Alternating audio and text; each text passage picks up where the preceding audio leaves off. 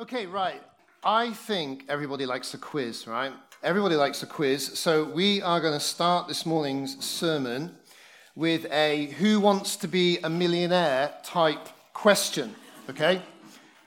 Have we got that? Here we go. Right, here we go. Here, are, here is the question Which famous novel, um, made, later made into a Hollywood movie in the 1930s, did Lyman Frank Baum write? Okay, this is one of those like million dollar questions. You either know it or you don't.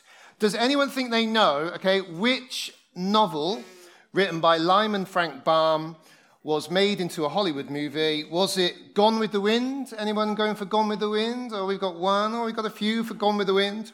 Um, B, was it King Kong? Anyone going for King Kong? Oh, just one lone voice going for King Kong. Um, C, anyone think it is The Wizard of Oz? Anyone going? Oh, we've got a few more for that one. Anyone think it was that lovely Christmas movie, It's a Wonderful Life? Well, that looks like the most popular option, which I'm glad because it's wrong.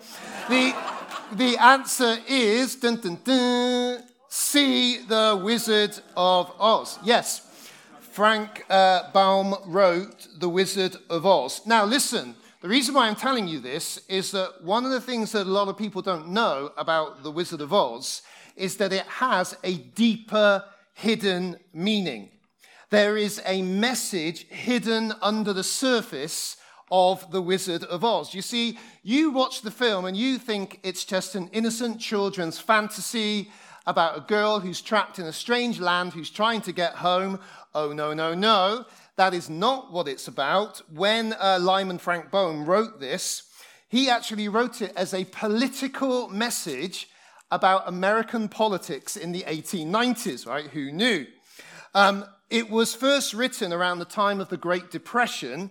And actually, at that time, there was an economic policy called the gold standard. And the gold standard is basically where the value of the dollar a country had. And this story is a critique of that. And every single little element of it means something economically, politically, socially. Okay? Let me just give you a couple to show you what I mean. Dorothy represents the average American citizen who is simple and naive and doesn't have a clue what's going on. Okay? The scarecrow represents farmers who have no brains and aren't smart enough to know their own interests. No offense to any farmers in, in the room the, lust, the rusty and heartless tin man um, is the factory workers who don't care about other people, they don't have any heart. The cowardly lion is politicians who have no integrity or strength of conviction.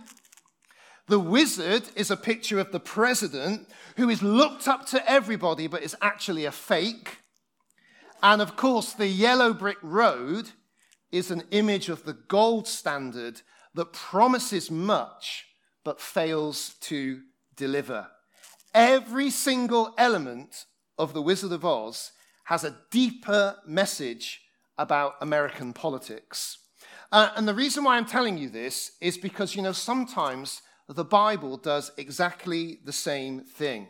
It takes a story that seems to have a surface level meaning, and we actually come to see that there is a deeper, more profound meaning under the surface that often needs to be revealed to us. Now, listen to Luke's gospel where Jesus tells us this very clearly. Listen to Luke 24. He said to them, This is what I told you when I was with you. Everything must be fulfilled that is written about me, where? In the law of Moses, the prophets, and the Psalms. So Jesus says to his disciples, you know, you know the stories. You know the plot lines. You know the history of your nation. But what you have never appreciated until this very moment is that all of those things, all of those events, all of those stories are all pointing to a climax, which is my coming into the world to die upon the cross.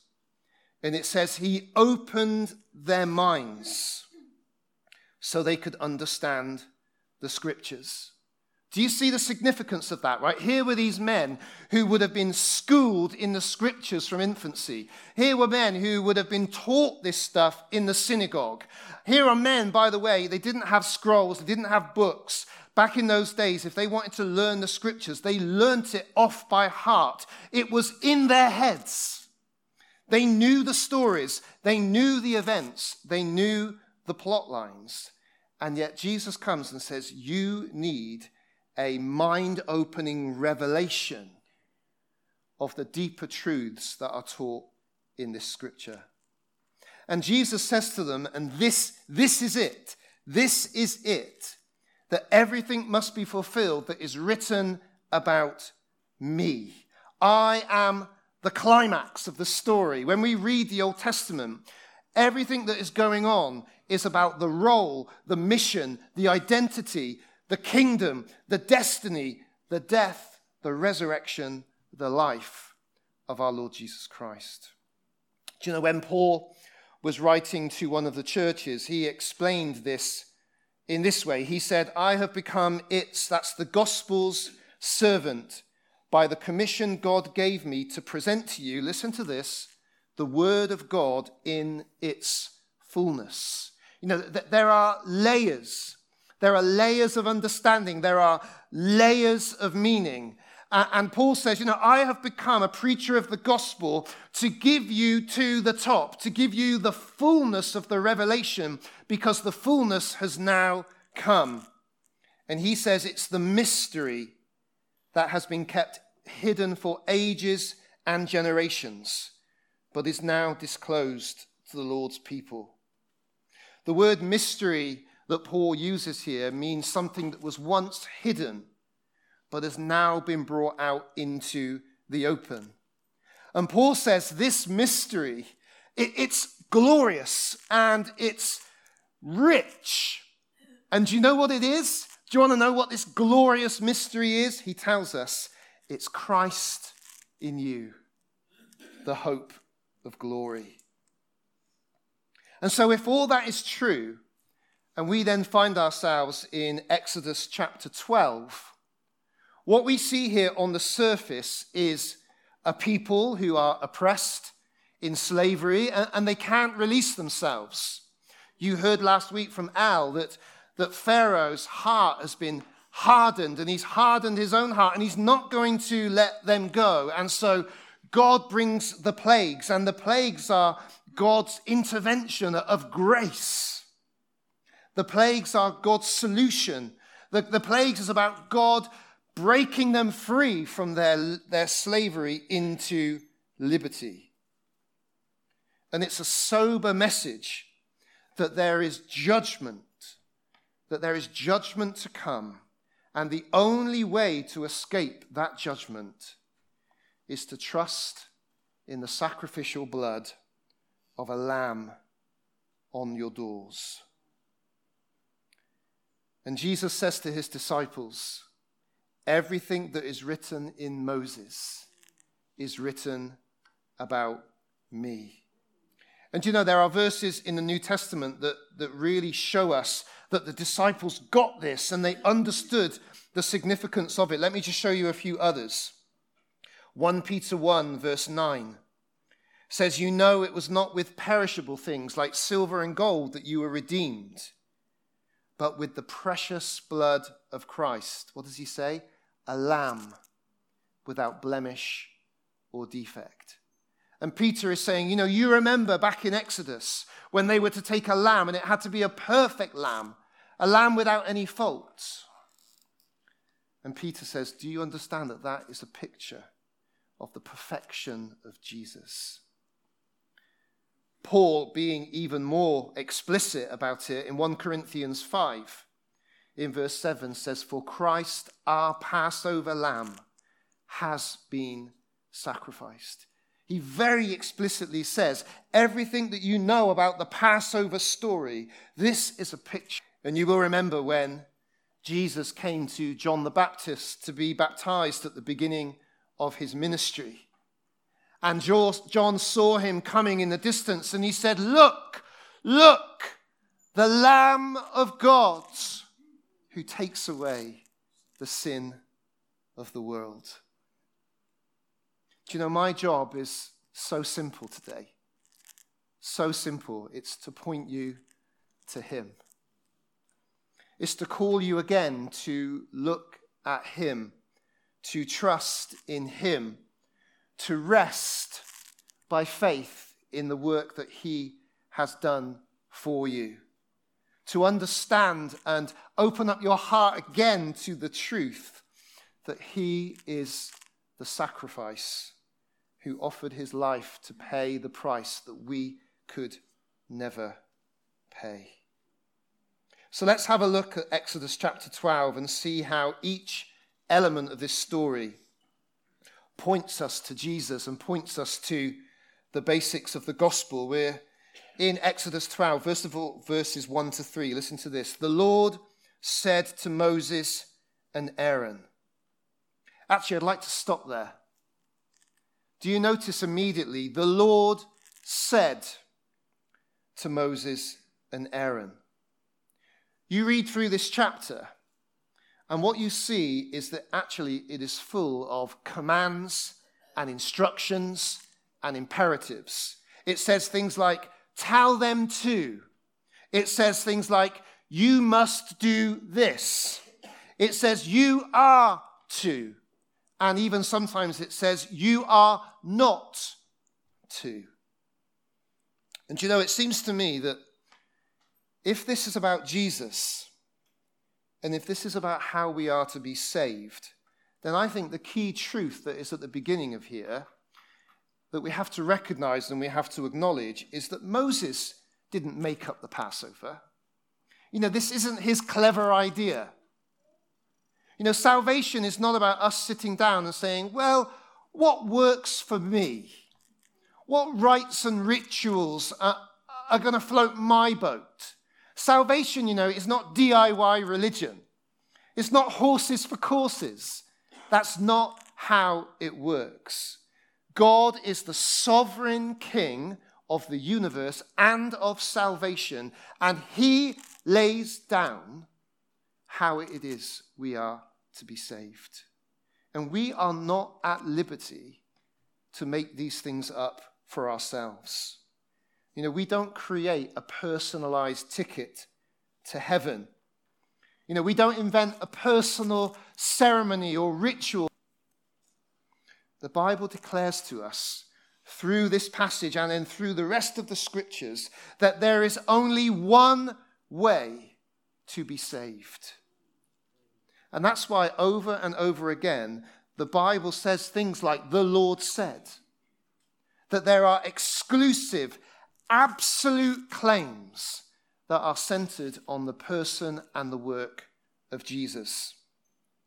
Perhaps one of the best one known ones of these, which really summarizes it better than any other, is Acts 4, verse 12, where Peter, speaking to a crowd, says this Salvation is found in no one else. He says, There is no other name under heaven given to mankind by which we must be saved. I think it's worth remembering this morning again that it's only through Jesus that we are saved. And I want to say to you this morning, this afternoon, if you are not a Christian and you're asking yourself the question today, how can I get right with God? How can I know that my sins can be forgiven? How can I know that I can be assured that when I die, that there is a place in heaven for me? Then listen again to what Moses says and also what Peter says. Salvation is found in no one else. The only safe place, blood of the Lamb. I wonder if you notice in verse 2 it says, This month is for you the first month, the first month of your year. So it's almost as if God says to Moses, I'm going to initiate this blood ceremony with you today, and I want you to make this the start of your month, the start of your year. It's almost as if God is saying, you know, this is for you a defining moment. This is your identity. This is where the rhythm of your life finds its center and its meaning. This is the stake in the ground that makes sense of time and place and destiny and hope. The first month of the year. You start your year with the blood of the Lamb. And again, can I suggest to you that if this is a picture of trusting in Jesus and of being a Christian, then isn't our conversion described as being born again? It's a, it's a new beginning. Aren't we described as being a new creation? Isn't becoming a Christian described as being resurrection, life from the dead. If this Passover is pointing to Jesus, and if Jesus is the Lamb, and if this Passover represents the beginning of their year, I think in a very simple way, God is saying this to us. You are to orientate everything you are, your destiny, your purpose, your life, your rhythms to Jesus. That's the calling that is upon our lives as his followers. To orientate everything that we are. This is the first month of the beginning of your year. This is a new start. You are a new creation. Orientate everything you are to Jesus. By the way, if you look at verse 14 for a moment, where we get to the end of this little section, you also see it says, This is a day you are to commemorate. For the generations to come, it is to be a lasting ordinance. It says in verse 14. Do you see what, what this means? You know, whatever is happening here, what, whatever this is about, whatever this is picturing and pointing to, God says to them, This is not something, remember this, because it is weighty and it is significant. You are to never let this slip from your mind and your heart and your life and your worship and your rhythm. Jesus is to be at the center of everything. So let's have a look at what these verses tell us about the Lamb who is to be sacrificed. Look at verses 5 to 7.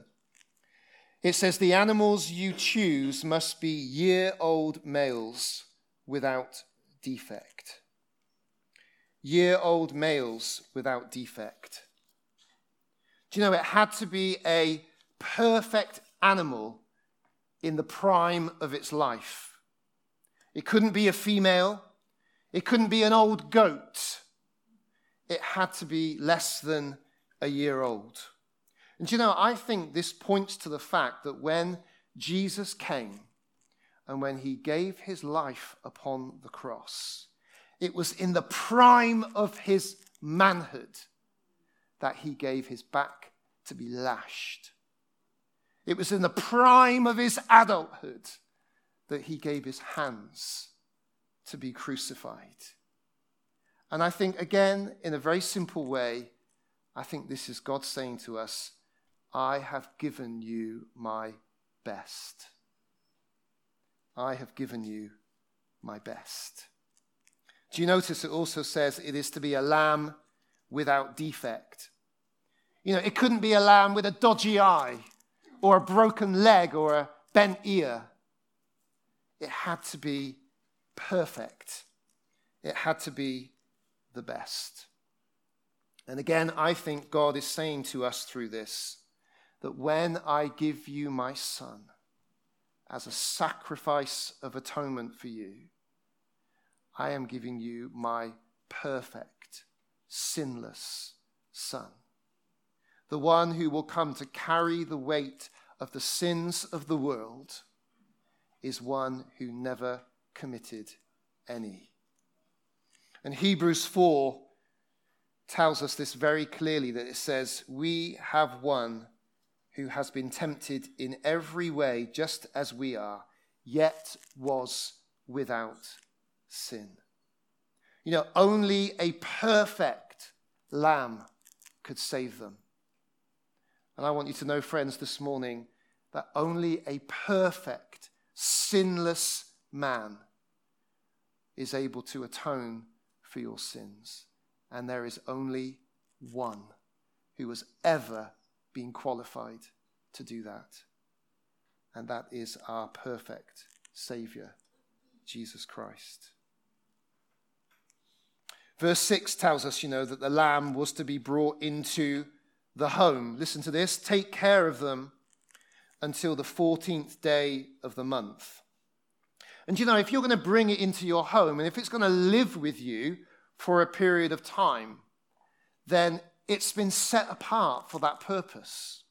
You know, the lamb has come into the house, and everybody knows that that lamb is there because it is going to be slaughtered and it is going to be killed. Do you know the Bible tells us that Jesus, the Lamb of God, was set apart to be our Savior, not just for a few days, but listen to this He was chosen before the creation of the world. Have you ever thought of what that means, church? Have you ever considered the impact, the weight of that verse?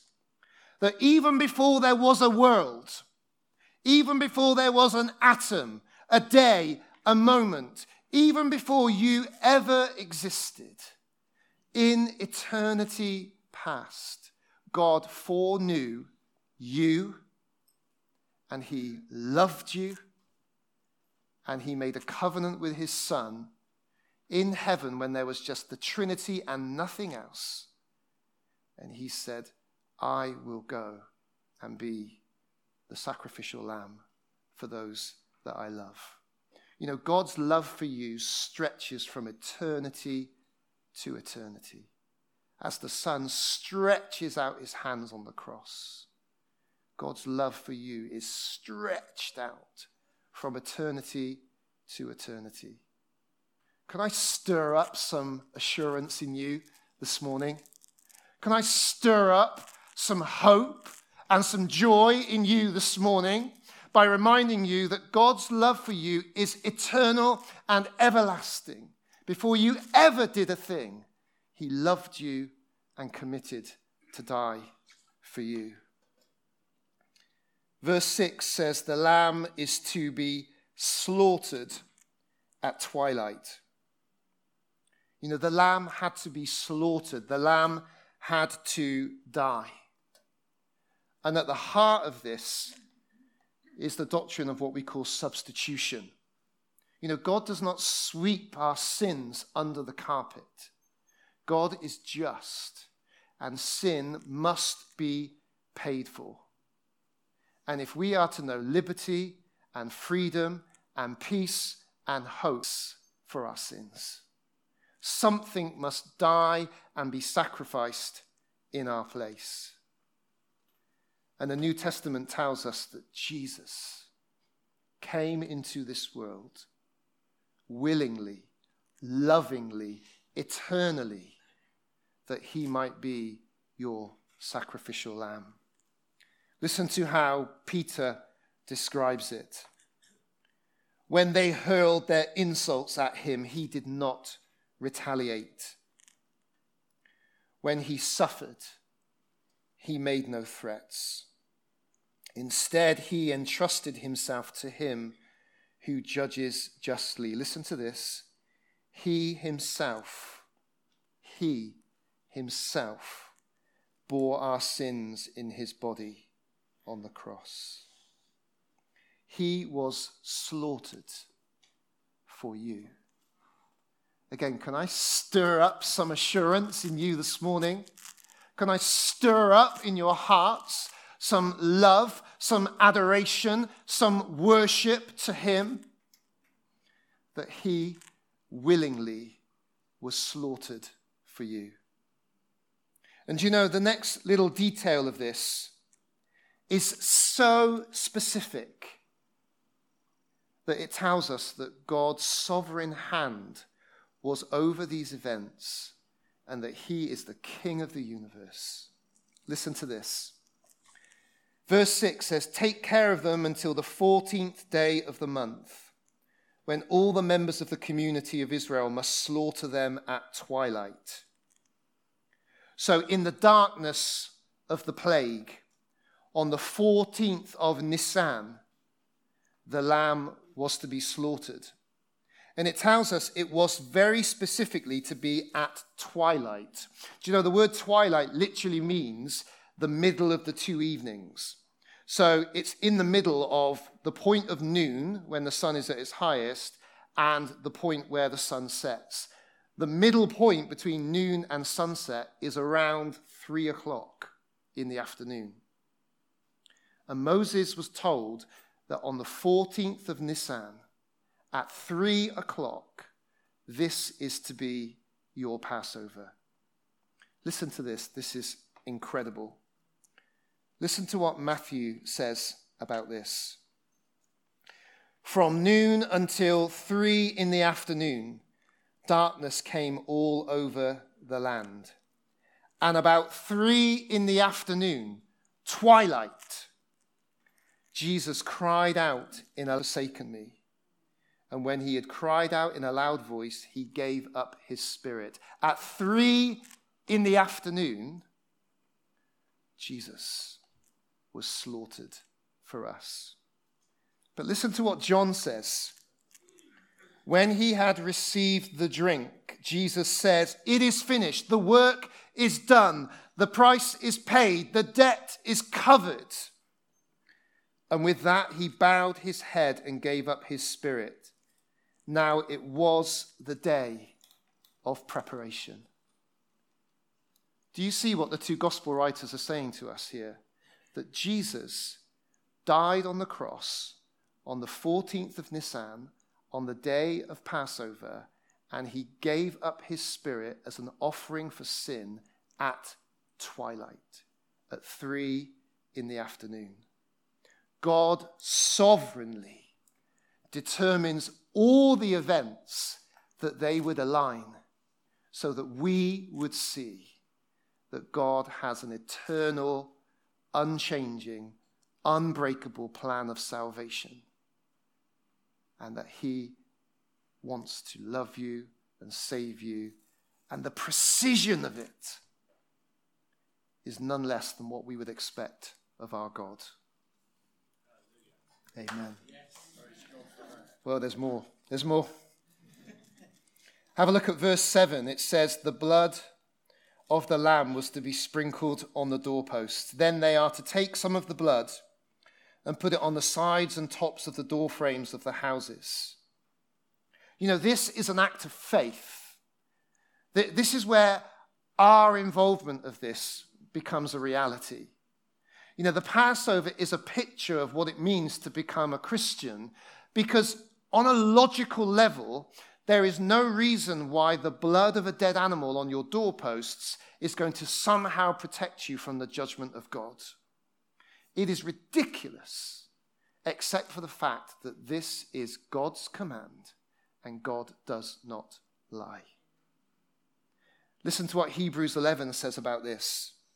By faith, remember, faith is the substance of things unseen. You know, he didn't know. You know, we know the end of the story. He didn't know. By faith, he kept the Passover and the sprinkling of blood. You know, our role in all of this is to trust and to lean in with all that we are, with all of our energy, with all of our conviction, to understand that when Jesus cried out, It is finished, it really was finished. The work was done, the price was paid. That is our role in this. By faith, trusting, resting. Do you know, becoming a Christian is just putting the blood not on your door frames, but over your life, over your heart, over your failures, over your weaknesses, and trusting that when He said, It is finished, it really is finished. Verse 8 says, That same night they are to eat the meat roasted over the fire. Do you know, in the Bible, fire is always symbolic of judgment. Can I just show you a couple of verses to see this?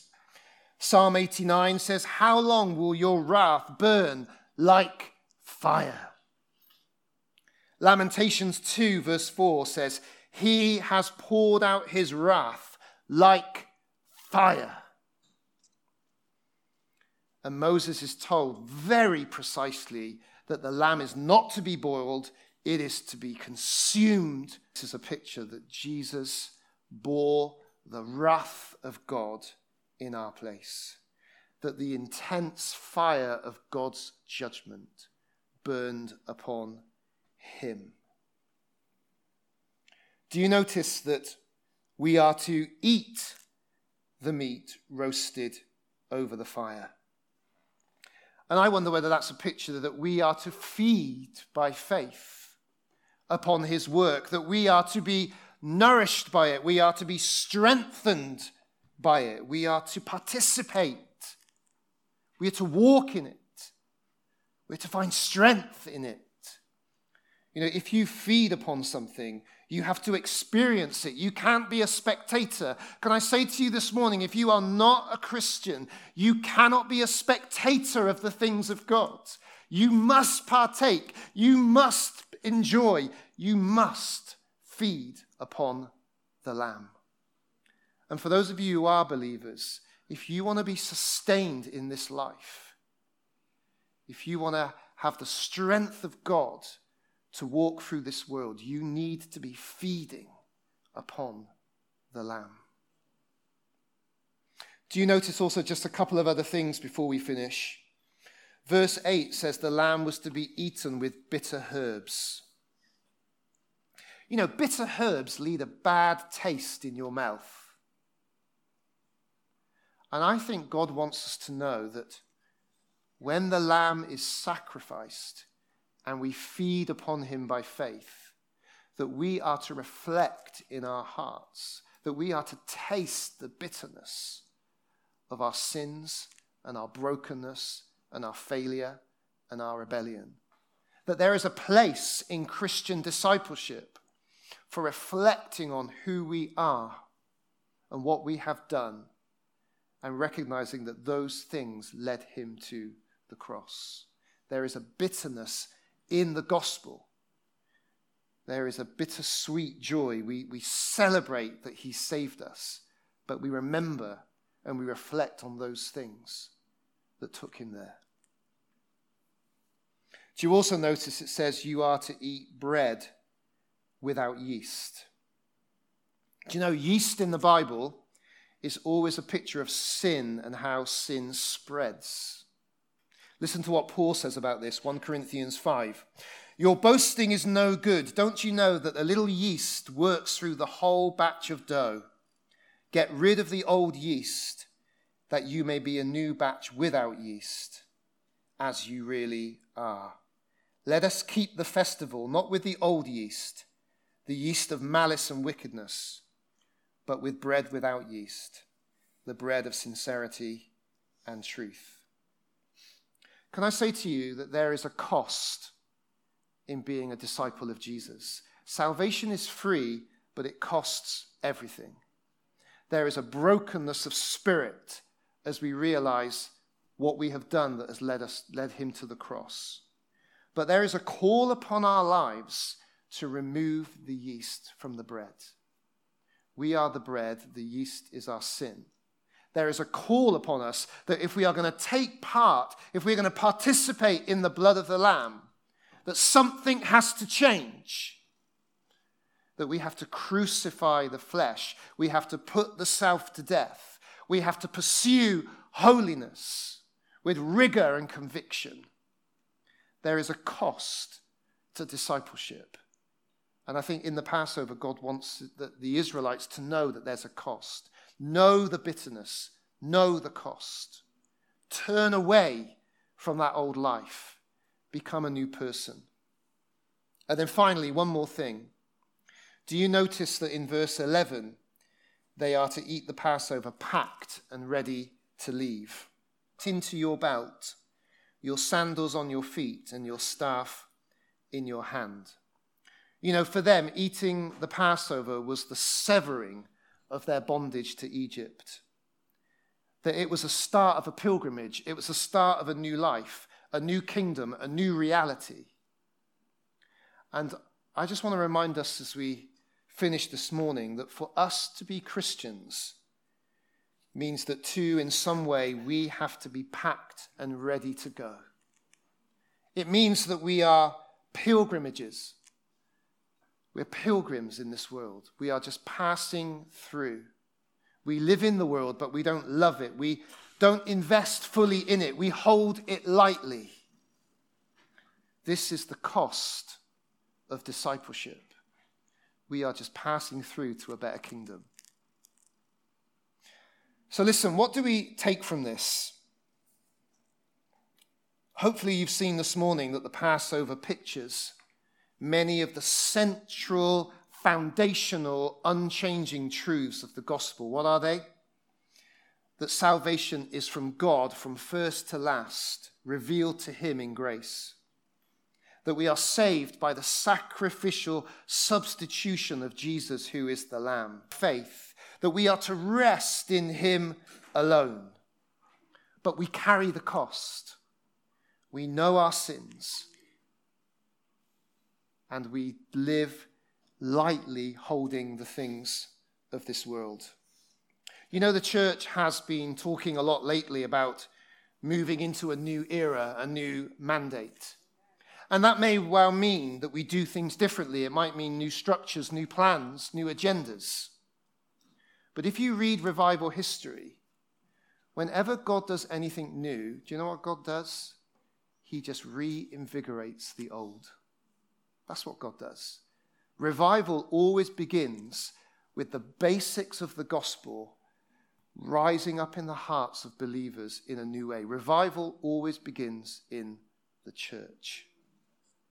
And I wonder whether part of this new era, part of this new beginning, is that we need to take these things and we need to take them to a new place in our lives. We need to rest on Him with more rigor and faith than we have ever done before. We need to cut out sin from our life in a way that is sacrificial and serious. We need to look to Jesus with unrivaled wonder at who he is and what he has done for us. And then out of that place, what could God do with the people who are living like that? I wonder if we could just close our eyes for a minute as we finish. The way the Spirit often works is that He gently speaks and He provokes and He challenges, and we're all in different places and we all have different things. We all have different challenges. I wonder whether this morning, is there one thing?